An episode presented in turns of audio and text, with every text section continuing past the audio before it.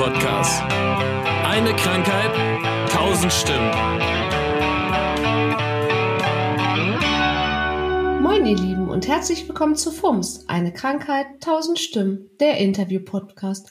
Heute sitzt Julia mir gegenüber und auch Julia ist schon ein ganz schön alter Hase und das wird sie uns jetzt erzählen. Hallo Julia! Hi Anne! Wir wissen, wie es uns geht, wir haben uns vorher unterhalten, also gleich rein in die Fragen oder willst du noch was loswerden? Gleich rein in die Fragen. Erzähl mal, wann hast du deine Diagnose bekommen? Wie alt warst du und ja, wie, wie ist es, wie lange ist her? Das ist tatsächlich schon eine ganze Ecke her. Das war im Oktober 2001, sprich vor, ja, 22 Jahren. Ganze Ecke. Ich war damals zwei Monate vor meinem 16. Geburtstag und einen Tag nach einem Kirmesbesuch hat es mich so irgendwie ziemlich, ziemlich umgebügelt. Ich habe ja nicht, nicht mehr laufen können, habe ähm, nur gebrochen, mir war dauerschwindelig und solche ja. Geschichten. Weswegen ich auch erst einmal von der Elternfraktion links liegen gelassen worden bin, nach dem Motto, ja komm, wer saufen kann und so, ne? Ja, ja. Keine Ahnung. So dieses klassische. Aber irgendwie ging das nicht weg. Dann heißt es ja, du warst sogar noch minderjährig, was ja sogar heute ja. nicht so gerne also was heißt nicht so gerne gesehen, aber das macht halt auch die Ärzte ja doch ein bisschen hibbeliger, wenn du noch minderjährig bist. Wie waren das damals bei dir? Also für dich und vor allem auch für die Ärzte, wenn da so eine 16-Jährige vor einem sitzt? Ähm, ja gut, dadurch, dass ich ja erst noch 15 gewesen bin, war ich erstmal in der Kinderklinik. Das fand ich ja, ja total mega damals. ähm, ja, ich war da zwei Wochen lang und im Endeffekt so wirklich mitbekommen, was, was die eigentlich gemacht haben oder worum es geht, wohin die Reise geht, habe ich ehrlich gesagt so gar nicht oder ich kann mich nicht mehr richtig dran erinnern. Aber mhm. Was ich noch weiß, ist, dass ich halt irgendwann, genau, entlassen worden bin ich, nachdem ich dem Arzt bewiesen habe, dass ich es tatsächlich schaffe, den Gang zweimal hoch und runter zu laufen, ohne dabei umzufallen. Und mhm. dann habe ich gesagt, jetzt will ich aber bitte nach Hause. Und dann hat er gesagt, ja, ja gut, dann geh. Ähm, bin dann, wie gesagt, bin dann, bin dann nach Hause, war aber dann nochmal zur Nachbehandlung da, weil mir halt immer noch so schwindlig war oft. Und dann bin ich von dem Hals-Nasen-Ohrenarzt in der Klinik, ähm, weil ich ja wegen Schwindel dann dahin bin. Und dann hat mich da der Hals-Nasen-Ohrenarzt, hat mich eingerenkt. Und so richtig ja. schön den Halswirbel einmal knack. Ja. Und wie es halt so ist, juhu, Wunderheilung. Danach war das eigentlich alles so wieder in Ordnung und ähm, alles gut. Aber die Diagnose war gestellt, weil äh, eine LP, also eine Lumbalpunktion, ähm, habe ich halt auch gemacht bekommen damals schon. Und da war das dann klar, nö, das ist eine Multiple Sklerose, die ihre Tochter da hat. Ja. Also ich in dem Fall. Ja. Aber ja, war halt so, ah, okay, cool, was gibt's zu essen? Also hat sich dein Leben auch nicht schlagartig geändert, sondern du hast einfach gesagt, ja, das habe ich halt jetzt, wird schon nicht so schlimm werden. Nö, das, das war halt so ein, okay, gut, das war ja dann auch erstmal wieder weg nach, nach ein paar Wochen. Mhm. Und da war das dann auch für mich in Ordnung. Dann hat's mich vier Jahre fast auf einen Monat, genau vier Jahre später, hat es mich dann nochmal so umgebügelt. Mhm. Und ähm, da war ich dann ja auch schon ein bisschen älter, ein bisschen reifer. Und ja, da hat sich das dann alles auch mal eher so ein bisschen gesetzt. Aber jetzt auch nicht so, dass ich sagen würde, ich habe dann da irgendwas geändert. Doch, ich habe damals aufgehört zu rauchen. Artig. Weil die Ärzte zu mir gesagt haben, kein Alkohol, kein Kaffee und äh, äh, keine Zigaretten. Kein Kaffee? Ja, Koffein. Die Ehrlich? haben mir damals das das habe ich noch nie gehört. Das lasse ich mir aber auch nicht sagen, tatsächlich. Ja, ja da habe ich gesagt, ja gut, kann ich jetzt mit leben? Ja. Nicht so schlimm, höre ich halt auf zu rauchen. Und habe ich dann auch. Wie ist denn das aktuell so medikationstechnisch? Also nimmst du überhaupt was und nimmst du was gegen Symptome oder auch zum Verlaufseindämmung? Ich habe tatsächlich äh, 14 Jahre lang gar nichts genommen. Ja, woll, wollte das auch nicht. Ich wollte mich damit nicht, nicht tagtäglich beschäftigen, indem ich daran denke, irgendeine Tablette zu nehmen oder daran zu denken, dass ich mich am Folgetag spritzen muss oder sonst irgendwas. Hab ich immer mhm. gesagt, nö, will ich nicht. Und dann habe ich dann doch 2014 oder so, 2014, 2015 irgendwas, habe ich dann angefangen, ähm, mich zu spritzen. Das hat aber so gar nicht, gar nicht funktioniert. Dann habe ich kurz nochmal eine Pause gemacht. Dann habe ich mich dann doch dazu breitschlagen lassen, es dann mit Tabletten zu versuchen. das habe ich auch gemacht. Habe die, glaube ich, drei Jahre, jetzt knapp zwei Jahre, zweieinhalb Jahre ungefähr genommen. War aber dann auf einmal irgendwie zwölf Kilo schwerer. Und das war was, wo mein Ego nicht so mit klargekommen ist und gesagt hat, nee, das will ich aber nicht. Und dann habe ich damit halt wieder aufgehört. Ich weiß, das ist jetzt nicht unbedingt, das ist total oberflächlich und echt eigentlich blöd, aber nee, ich wollte das nicht. Und da habe ich gesagt, nö, weil es war vorher jahrelang ohne Medikation keine Veränderungen auf den MRTs zu sehen, ja. mit den Medi mit den mit den Medis auch nicht, sage ich, nö, dann will ich das auch nicht. Und ähm, ich bin jetzt aber aktuell, bin ich ähm, auf ein neues Medikament umgestiegen. Letztes Jahr, das hat mir der Neurologe empfohlen, mir ist nahegelegt und äh, spritze mich jetzt alle vier Wochen und das ist super. Für das mich, für mich ist das super. Es schränkt mich in ja. keiner Weise ein. Ich mache das halt alle vier Wochen einmal. Das dauert ungefähr drei ja, Minuten. Perfekt. Und dann ist ab der Lack. Ja, das stimmt. Aber also ehrlicherweise, das mit dem Gewicht und sowas, ne, wir haben so viele Einschränkungen. Da darf man auch mal oberflächlich sein und sagen, nee, das ist es mir nicht wert. Das, Danke. Ja, ist, ist einfach so. Also das, das ist ja egal, ob du jetzt sagst, ich nehme weiterhin Drogen ohne Ende oder ich nehme das Medikament nicht, weil ich halt eben nicht mit dem Körpergewicht dann klarkomme, was ja auch psychischer Stress ist. Das darf man halt ja auch nicht unterschätzen. Und von daher finde ich das weder oberflächlich noch schlimm, sondern einfach verständlich. Danke. Bitte. Du hast jetzt ja deine Diagnose 22 Jahre, du sitzt im Rollstuhl, ne? Eigentlich bin ich tot und nur heute mal ganz kurz einmal so angestöpselt worden, dass ich überhaupt funktioniere. Das, der Stecker wird aber nachher wieder gezogen. Und was sind deine Probleme in Wirklichkeit? oh, haben wir so viel Zeit? Ähm, Nein, Spaß. Ich habe tatsächlich, ich habe ähm, eine Spastik im rechten Bein und dadurch laufe ich, laufe ich halt ein bisschen unrund, was aber auch von manchen angesehen wird als, ach, das ist halt ihre Art zu laufen. Und ansonsten, ich habe halt das, das typische, was da halt bei den unteren Extremitäten halt sehr oft leider dazukommt. Ich habe ähm, äh, Missempfindungen, Empfindungsstörungen in beiden Füßen. Ich kann nicht mehr auf den Zehenspitzen laufen und äh, dieses ähm, diesen Seiltänzergang halt so sowas, mhm. das kriege ich halt auch nicht mehr hin. Ne? Ähm, und ansonsten habe ich einschränkungstechnisch, äh, ich lache immer und sage, ich bin ein Auslaufmodell. Ich äh, bin, ich bin alles halbe Jahr in der Urologie und bekomme Botox in die Blase gespritzt. Ja.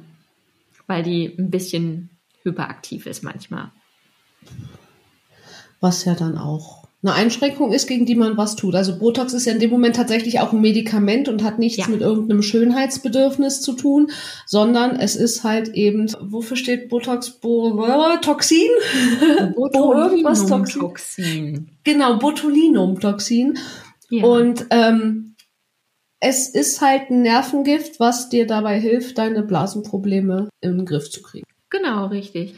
Aber wenn, wenn, ich, wenn ich meinen äh, Urologen einmal zitieren darf, der sagt immer, wahre Schönheit kommt halt nun mal von innen. Deswegen gibt's Botox ins Bläschen.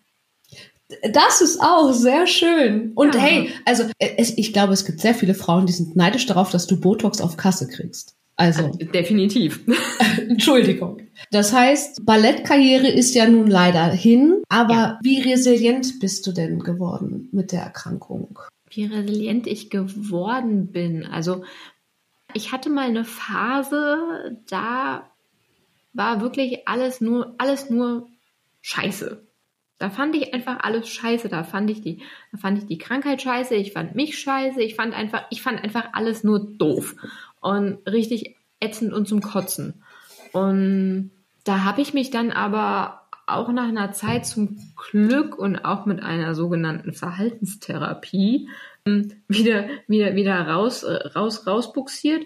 Ja, und seitdem, ich sage halt immer, alles geht aber halt eben irgendwie anders und äh, ich krieg das schon hin. Ich sag halt ungerne von vornherein, dass ich irgendwas nicht kann. Ich mach's dann halt einfach irgendwie und es ist ja. mir dann auch egal, wie es aussieht. Aber ich weiß dann, ich mach das. Ich mach das, ich kann das und es ist mir doch egal, äh, wenn irgendjemand vielleicht eigentlich der Meinung ist, dass ich aufgrund einer Krankheit das eigentlich nicht können dürfen sollte. Es gibt den wunderschönen Spruch, der da sagt, alle sagten, es würde nicht funktionieren und dann gab, äh, kam einer, der wusste nicht, dass es nicht funktioniert und hat es einfach gemacht. Richtig.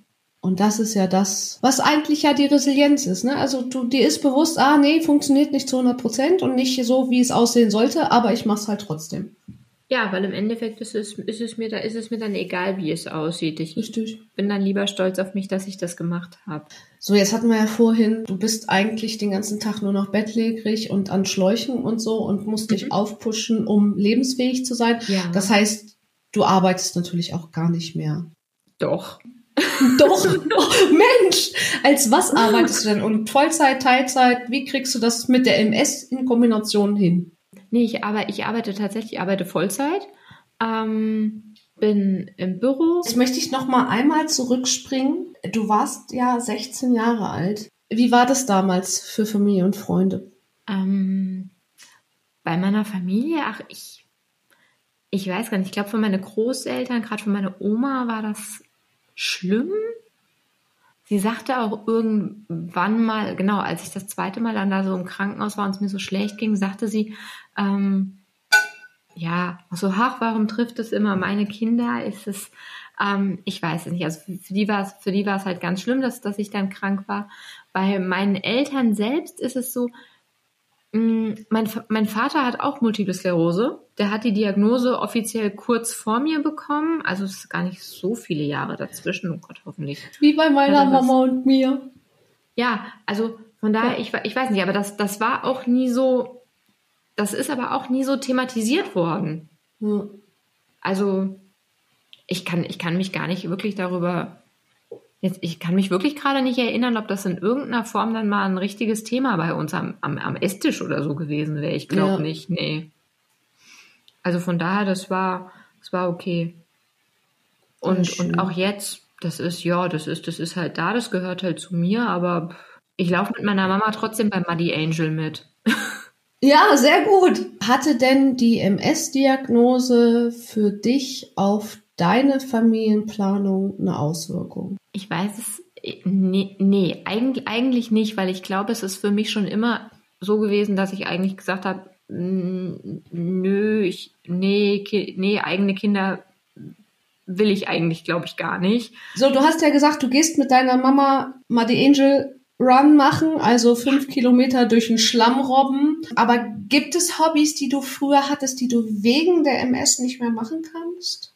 Ja, ich, also ich habe früher im Verein aktiv ähm, Badminton gespielt, mhm. war da auch in, in, in Mannschaften und auf Turnieren und hast du nicht gesehen. Das funktionierte dann halt nicht mehr so gut. Kam mir zu dem Zeitpunkt, wo es dann aber mit der, äh, mit der Diagnose dann, also nicht, nicht mit der Diagnose, sondern diese vier Jahre später, wo dann dieser zweite richtige, heftige Schub dann da war, ähm, kam mir das zu dem Zeitpunkt aber eigentlich auch ganz gelegen, weil so wirklich Lust hatte ich nämlich nicht mehr mhm. und dann habe ich das ganz gut als Ausrede genommen. Was tatsächlich sehr schade ist, ist, dass ich seit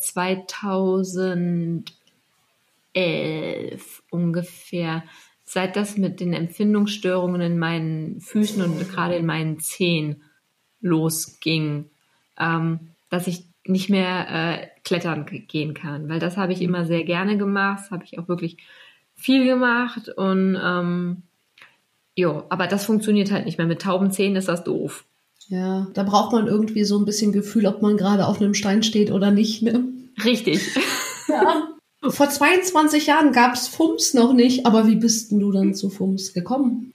Ich bin 2016 zu FUMS gekommen. Ich habe mich immer sehr dagegen gewehrt und gesperrt, in irgendwelche Selbsthilfegruppen zu gehen oder so. Ich habe mal gesagt, nee, will ich, will ich nicht. Will ich nicht. Ich weiß, wie es mir geht. Ich, mich interessiert dann erstmal nicht, wie es dann anderen geht, nur weil die dieselbe Diagnose haben und wir wissen alle, es kann jeden anders treffen und jeder ist irgendwie anders gebeutelt. Nee, ich will das nicht.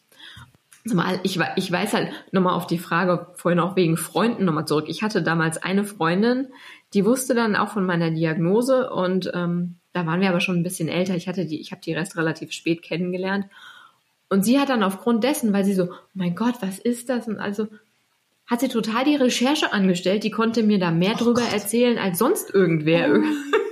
so gefühlt. Ich habe da mal schnell Medizin oh. studiert. Ich kann dir jetzt helfen in deinem genau, Alltag. Genau, richtig, richtig. Sie hat damals in der Schule mhm. sogar ein Referat über die Krankheit gehalten. Oh Gott, und ich so, das wäre aber... okay. Ja, und ähm, nein, und deswegen, ich habe immer gesagt, nee, so auch Selbsthilfegruppen, so, nee, ich, ich, ich, ich will damit nicht so konfrontiert werden irgendwie, was, was ja. sein könnte, wenn. Nee, zu FUMS bin ich dann gekommen. Ich, ich saß, irgendwann saß ich mal beim Neurologen. Da habe ich hier in den Zeitschrift, in, in, in, dem DM, in dem Magazin von der DMSG in Hessen äh, geplättert und ich meine mich ganz grob erinnern zu können, dass ich entweder da schon was davon gelesen habe oder aber danach dann einfach mal bei der DMSG auf der Seite war und da dann der Verweis auf Funks gewesen ist. Und da habe ich gemeint, ach cool, ja, guck's dir mal an. Billy Talent findest du eh eigentlich auch schon immer geil. Ich glaube, das war damals tatsächlich auch eigentlich der Cliffhanger für mich. ähm, dass ich dann gesagt habe, oh ja, guckst du da mal rein, machst du mal so. Und dann bin ich ja dann bei FUMS dann vorstellig geworden, habe halt gesagt, hallo, ich bin nicht nur ein Fangirl, was unbedingt wegen Billy Talent in die Gruppe will. Ich hab da was, mein genau, Arzt ich sagt. Was, was, ich habe ich hab da was, was mich prädestiniert dafür. Ich habe hier die Eintrittskarte. Genau, richtig. Ich habe ich hab ein Ticket. ähm, ich habe ein VIP-Ticket. Ja, und dann, so bin ich dann zu FUMS gekommen und war dann auch in 2016 bei dem ähm, FUMS-Konzert in Frankfurt in der Westfalenhalle mhm. am FUMS-Stand. Hab mitgeholfen, Aufkleber zu verteilen und Leute anzusprechen, ein bisschen aufzuklären und so. Ja, und so bin ich dann da reingewachsen. Und was ist FUMS für dich? Was FUMS für mich ist? FUMS ist für mich nach wie vor, ja, irgendwo eine, eine große Familie von Leidgeplagten, bei denen man sich auch vor keinem muss man sich irgendwie verstecken, verstellen, oder sonst was. Wobei ich aber auch leider sagen muss, dass sich die Gruppe ein bisschen geändert hat in den letzten Jahren. Es war am Anfang, war ich glaube, wir sind einfach alle auch ein bisschen älter geworden. oh Gott, wie das ja. klingt. Aber die jungen Erwachsenen sind halt auch neun Jahre älter als vor neun Jahren. Ja, ma ma manchmal, manchmal fehlt mir das ein bisschen. So ehrlich muss ich wirklich sein. Ähm, ich kann, ich kann mich noch an Zeiten erinnern, da hat jemand eine Frage gestellt und dann waren, keine Ahnung, paar 80 Antworten später wusste keiner mehr, worum es eigentlich mal ursprünglich gegangen ist, weil irgendeiner nach vier Postings dann irgendwas Dummes drunter geschrieben hat und dann ging es nur noch darum und aber das, aber das hat, das hat es für mich immer so schön gemacht, ja. weil man hat trotzdem eine Antwort bekommen, aber danach war das Thema so so durch die ganzen Antworten und durch, wo sich's hinentwickelt hat, war dann auf einmal, war dann auf einmal einfach weg. Und dann war es für einen selbst auch weg. Man hat seine Antwort gekriegt, aber dann war irgendwie alles cool. Das, das fehlt mir manchmal ein bisschen. Aber Fums ist nach wie vor toll und in erster Linie ist es immer schön zu sehen, dass man nicht alleine damit ist.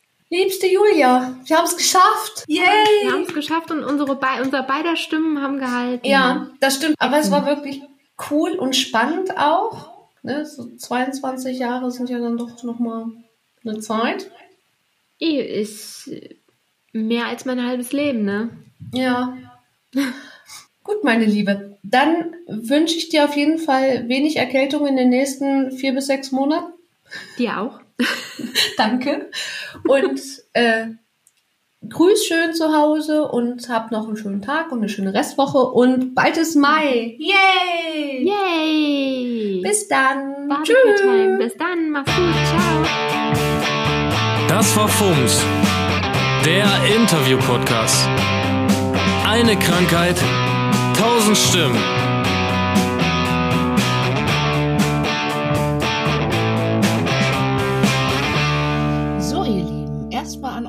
vielen Dank, dass ihr bis hierhin ausgehalten habt. Und nun noch ein paar Credits, weil ich alleine kriege das nicht hin. Erstmal ganz, ganz, ganz, ganz großen Dank an Marcel Bromberek und Christian Fultner von der Band Vertical, die die musikalische Untermalung dieses Podcasts machen.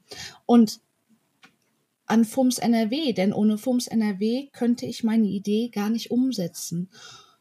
Ja, und wenn ihr Interesse habt und mehr über FUMS erfahren wollt, dann schaut doch einfach vorbei unter www.fums-nrw.org oder bei Facebook einfach in der Suchzeile FUMS Germany eingeben. Habt einen schönen Tag und bis bald. Tschüss.